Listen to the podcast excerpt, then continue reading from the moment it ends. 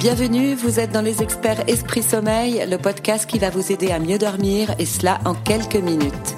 Se réveiller en pleine nuit, avoir du mal à s'endormir, se réveiller fatigué le matin, nous sommes trop nombreux à connaître ces troubles du sommeil.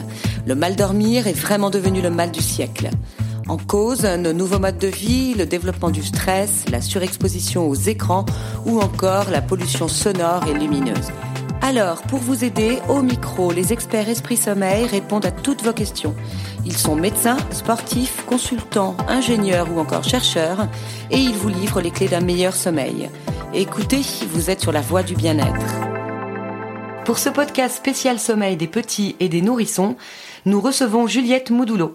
Juliette est consultante et spécialiste du sommeil des bébés et des enfants jusqu'à l'âge de 10 ans et elle conseille et accompagne les parents qui souhaitent améliorer le sommeil de leurs jeunes enfants. Vous pouvez la retrouver ou la contacter sur son blog www.fedeboref.fr, fait comme une bonne fée, et nous abordons tout de suite avec elle la question de la sieste de nos bambins, un moment qui n'est pas toujours facile pour les parents. Bonjour Juliette Modulo. Bonjour. Alors, la sieste euh, des enfants l'après-midi, c'est pas toujours évident. À un moment donné, il faut un peu de résistance. Elle peut être aussi très courte, ce qui inquiète un peu les parents pour, euh, pour le niveau de fatigue des enfants. Comment peut-on aider un enfant à rallonger ce temps de sieste et comment s'y prendre pour le rallonger?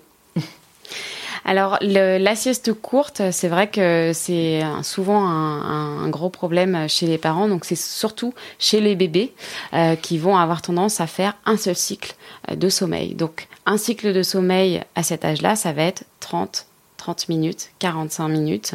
Donc c'est vraiment très court.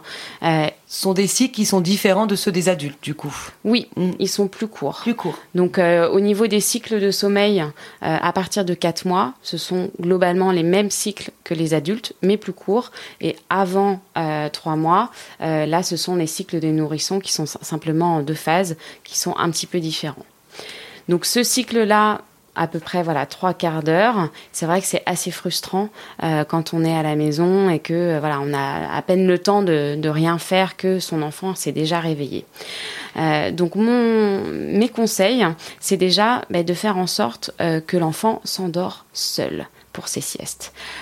c'est voilà toujours le même souci, c'est que la sieste, elle est aussi euh, constituée de cycles.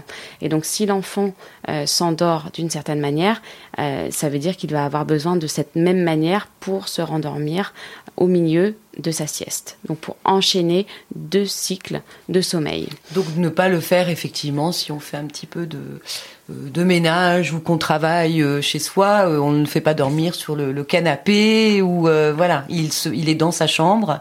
C'est mieux dans la chambre. Oui, c'est mieux dans la chambre et c'est vrai que quand ils sont tout petits, euh, c'est bien euh, de, que ce soit pas en noir total pour qu'ils différencient bien le jour et la nuit.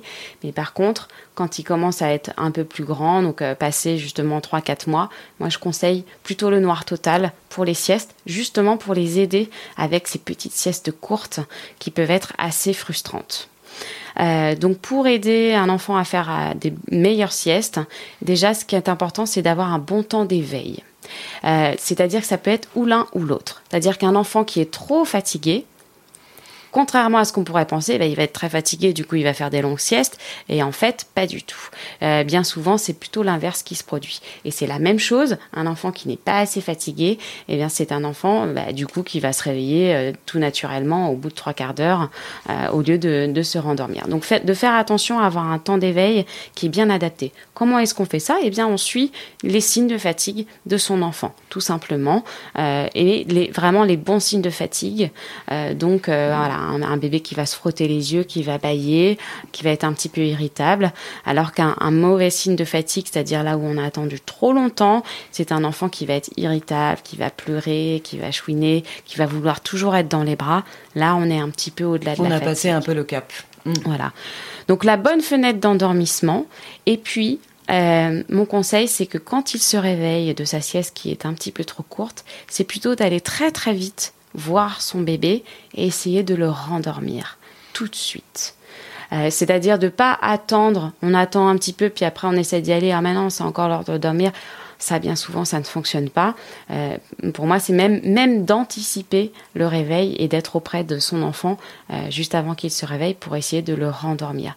Et c'est pas grave si vous l'avez un peu aidé à se rendormir.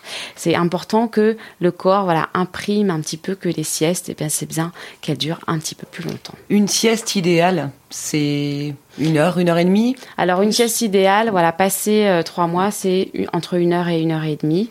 Après, quand ils font qu'une seule sieste l'après-midi, ça peut être plus long, ça peut être entre une heure et trois heures.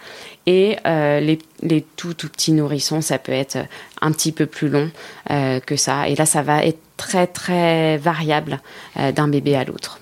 Très bien, merci beaucoup Juliette.